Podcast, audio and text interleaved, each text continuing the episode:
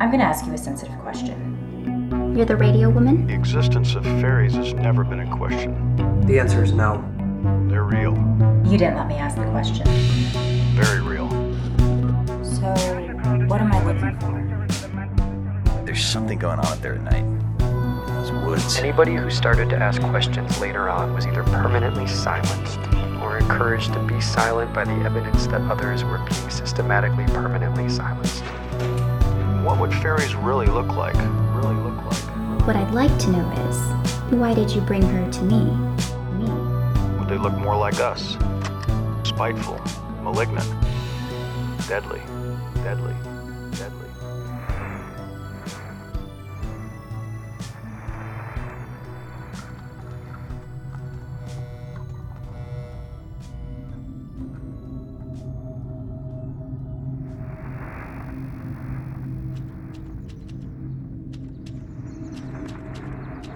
There's an old folk tale, a version of which is relayed in Grimm's fairy tales as an anecdote.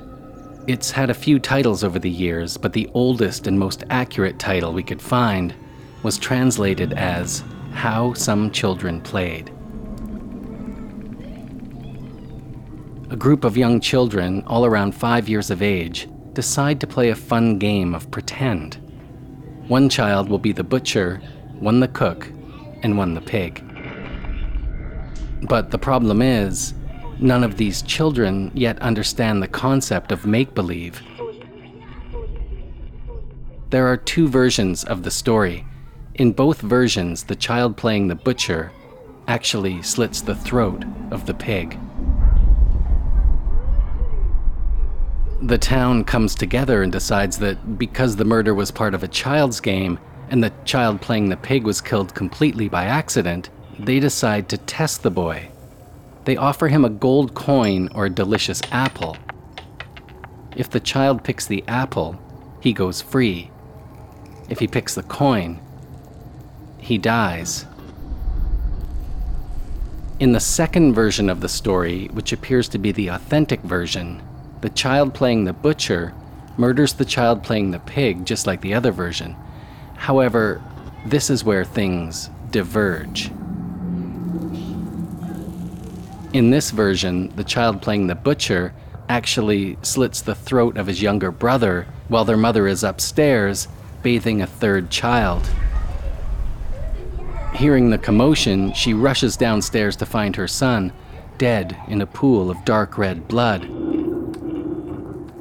She enters a vengeful, violent rage and, in a fit of blind, murderous fury, murders her son, the boy who had been playing the butcher. After a moment of staring at the bloody remains of her two children, she remembered her third, upstairs in the bath. She rushes upstairs, but she's too late. Her third child had drowned in the tub. Flooded with grief, she hangs herself above the collected bodies of her three children. When her husband returns and sees his children in a pool of black blood on the floor, his wife hanging above them, her eyes black, her face twisted in agony, he drops dead from grief.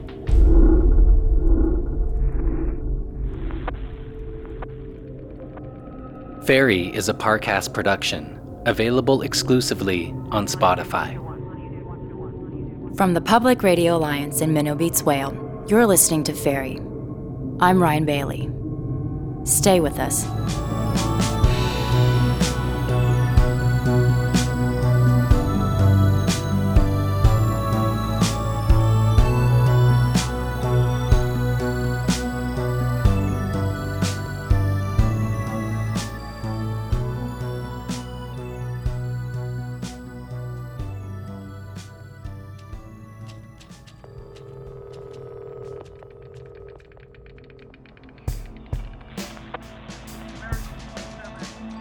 When we left you last time, Elliot Waters and I were at his home, which had just been broken into by a group of people.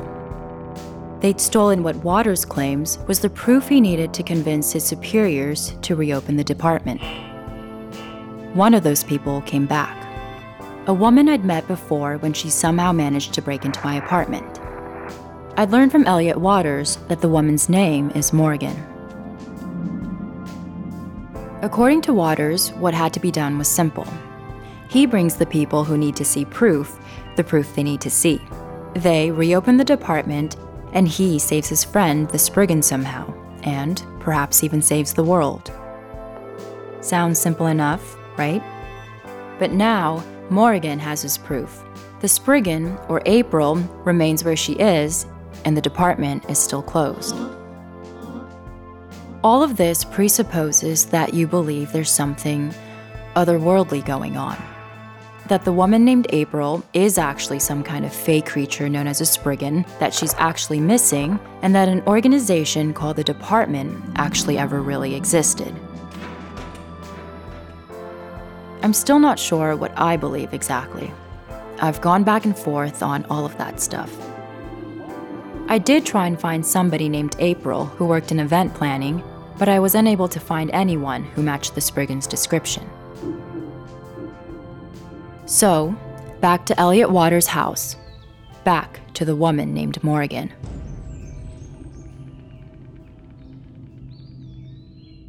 After Morrigan returned to Waters' house the night his proof was stolen from his safe, the two of them shared a few words in private, and then Morrigan was gone. From what I could ascertain, Morrigan had come back to see Waters as a kind of warning. I asked him what she'd said, who she was, and why she might want to steal what was in his safe, but he told me he was tired and that he had some work to do. I pressed him. I wanted to know, but he got very upset and shut me out of his home. I kept calling, leaving messages. He finally called me back the next morning. I have a lot of questions. I'm sure you do, but I have one I need answered first. Fine. Have you spoken with the demon? Why would I speak with the demon? He or she left a message for me to call. I haven't been able to get in touch. Said it was about your show. I haven't heard anything. Okay. I'll let you know if he or she gets in touch. You'll do the same? Of course. Now, Morrigan. Waters, What about her? who is she? She's an old friend. An old friend who breaks into your house and steals your proof from another plane of existence? It's complicated. How about you try and uncomplicate it? I will. Soon. That's not good enough. It'll have to do. For now.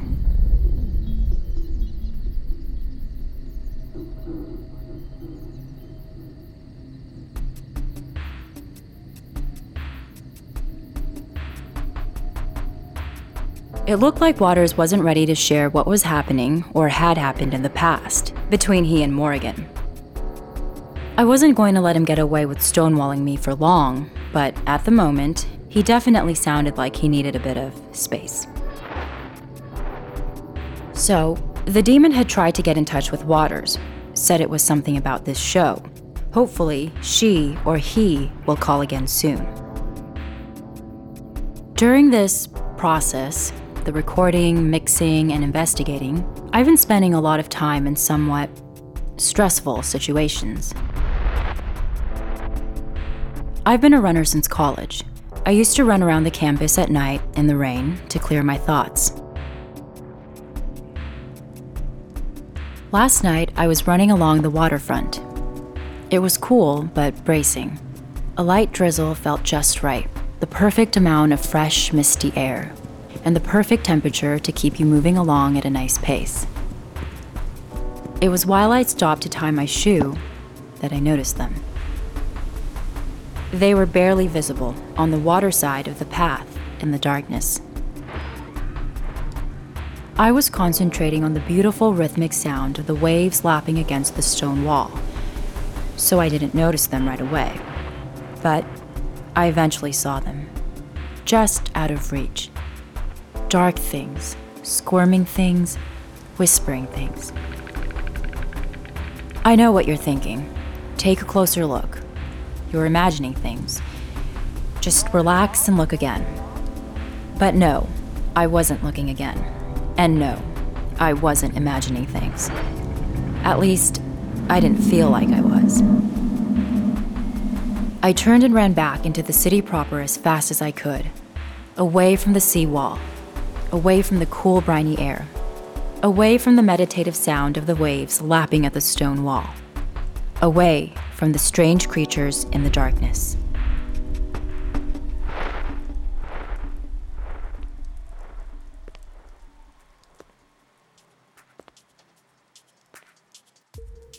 When we launched this podcast, I believe that fairy mythology and the existence of veils between worlds were simply fun stories and fodder for writers and wishful thinking conspiracy types. Now, I'm not so sure. A lot has changed since that initial launch. I've changed. A lot. I'm no longer quite as certain about a number of things. Something I am quite sure about, however, I am going to figure out what's going on with Elliot Waters in the department. It's been confusing, exhilarating, terrifying, and compelling, and that's great. I really do appreciate the experience, but it's not enough. I need to know what's going on. I mean, I need to know what's really going on with Elliot Waters and the department. While I was sitting in the studio recording this narration, I received a call. I'd been calling around, looking into the night song. One of my inquiries finally paid off.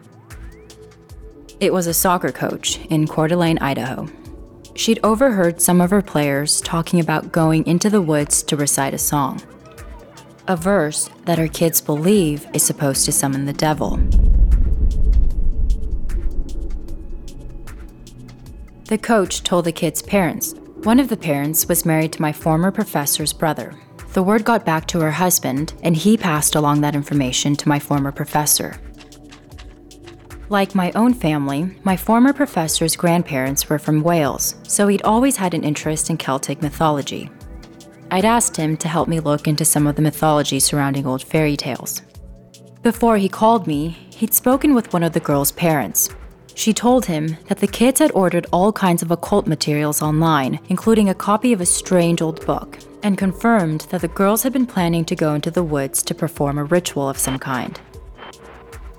I'd heard of kids doing this kind of stuff before, performing rituals in graveyards, buying the Satanic Bible, the Necronomicon, or the Malicetic Atlas, and reading the mystic passages aloud by candlelight in the darkness. As a child, I remember holding up a candle and chanting Bloody Mary into a mirror. It was fun to get scared. Sometimes. So initially, I was pretty sure that this was most likely nothing more than a few kids planning to perform some weird Halloween esque ritual in the woods. And because the parents were all informed, everything was going to be fine. But that was before I found out that the ritual they were planning on performing involved reading something that they called the earworm. What if they were going to actually be reading the night song?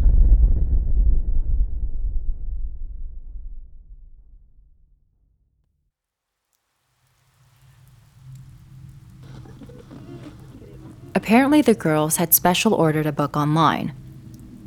Well, not exactly online. More like they used Ethereum to purchase a book that allegedly contained the night song on the darknet. I looked it up. I think it might be authentic.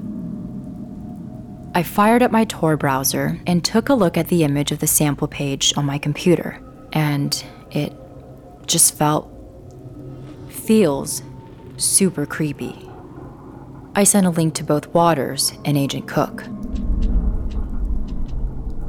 I wanted to interview the friends and families of the girls from that soccer team, the girls who had ordered that book. I wanted to find the girls before they read the night song. I was about to call Waters and ask him to accompany me when I received a call from the man we're Agent Cook.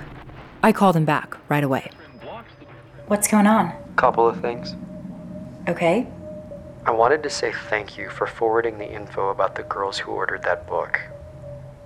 You found the seller. Yes, we shut it down. Thankfully, there were only three sales. The other two hadn't shipped yet.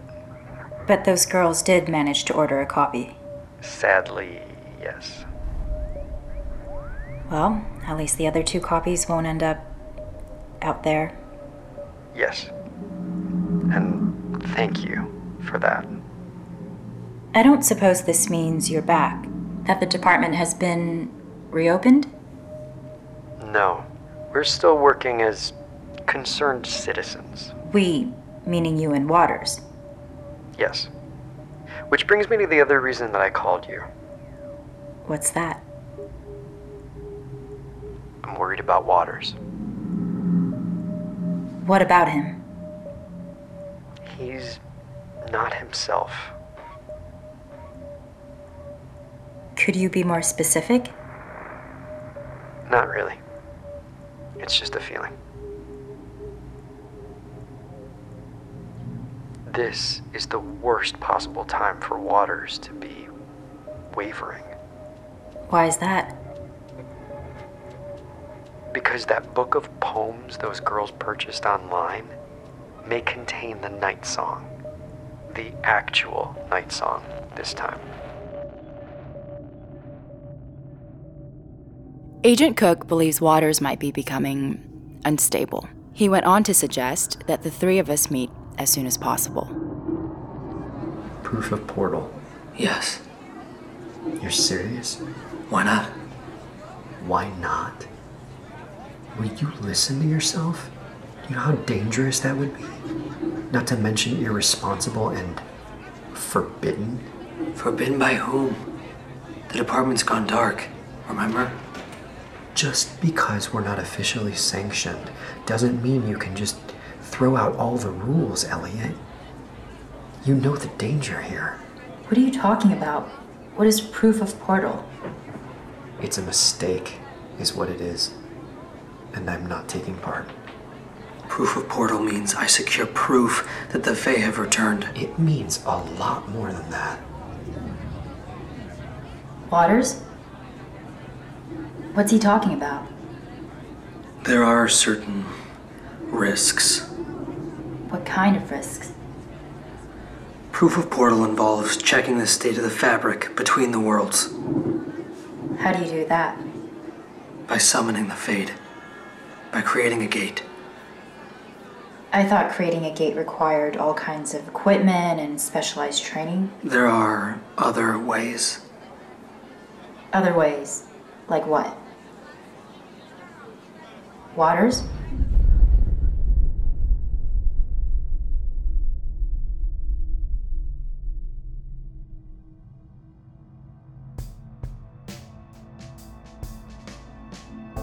Waters did seem a bit off. I tried to talk to him about the kids who were planning to read the earworm in the woods, that we had to stop them, that Agent Cook was worried they'd found the actual night song. But Waters appeared distracted. He told me that he was tired, that he needed to grab a coffee, said he'd be right back. That was the last time I saw him.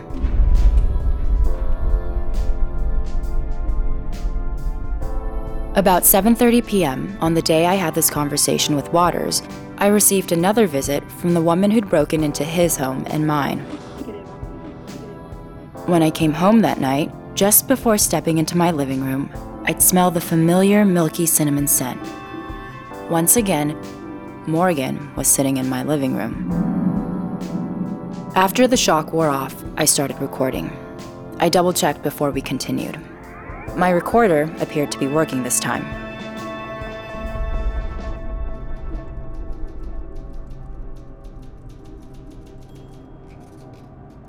I believe you'll find your electronics are operating normally. It appears so. I have a lot of questions. What would you like to know? Who are you? A friend. Are you human? That's a complicated question with an even more complicated answer. Any other questions? I'd like to know exactly what's going on. What do you believe is going on? Waters is trying to find proof to reopen the department. And do you believe him? I'm not sure I believe any of this stuff. At least, not the more supernatural elements. But but I don't see why he would lie about that. Perhaps I can help. What do you mean? Well, for one thing, the ironweed he took in England. What ironweed? The ironweed I removed from his safe. You mean his gray shard from the Beast of Bath? What are you talking about? His proof. He found part of one of those things. He was going to use that to prove the Fae were back. That was nothing but a bit of petrified wood. Unlike the ironweed, that did not come from the Fade.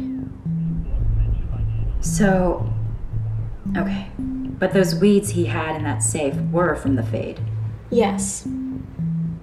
So he did have proof. How do you think ironweed from the Fade proves that the fair folk are once again walking your world? I don't know. Well, it doesn't. Ironweed from the Fade can do something, however. Do you know what that might be? No. That particular ironweed might be able to help him open a gate, a small crack in the Fade. What are you saying? Elliot Waters isn't doing what you think he's doing. What is he doing? He's trying to open a portal. To secure proof of portal? Whatever that means? Is that what you believe? Everything he's doing is to reopen the department? What do you believe? Did you know that Elliot Waters was terminated by the department before it was shut down? I can see by your expression that this is information you didn't possess. What happened? Officially, very early retirement. Unofficially? Elliot Waters tried to commit suicide after the death of his wife and child. I think he believes he was possessed by something called a changeling while he was outside his house in the car. What do you believe? First of all, why should I believe you? You don't have to believe. Simply pay attention to what's been going on. None of this makes any sense. Why all the stuff about reopening the department? About the return of the fairies? Elliot Waters really does want the department reopened, of course. I'm just not convinced that concern is his primary concern. You believe his primary concern is what? Where is Elliot Waters? I have no idea. Now? No. Do you have a phone number I can reach him at? No. Why don't you just break into his house and wait for him to show up? I'll ask again. Do you have a number I can reach him at? No. Are you lying to me, Miss Bailey? Yes. Hand me your phone. Access code? 3026 7. Thank you. Elliot, I need to see you right away. Please call me. It's an emergency. How did you do that? How did you sound like me? Miss Bailey, Yes. if you ever attempt to lie to me again, I'll tear you apart from the inside out.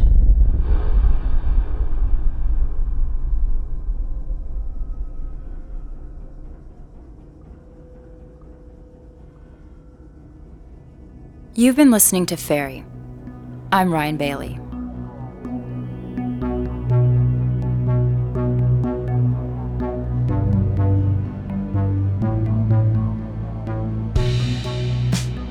Fairy is a Parcast production, available exclusively on Spotify.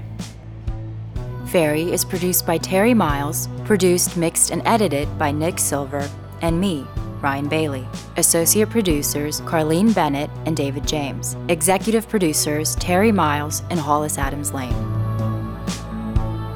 If you enjoy Fairy, you'll love our other shows, Tanis and Rabbits, at tanispodcast.com and rabbitspodcast.com. For legal and safety reasons, we've elected to change some names and leave others out entirely. We don't do this very often, but we're unwilling to compromise people's safety for any reason. Thanks again for listening to Fairy.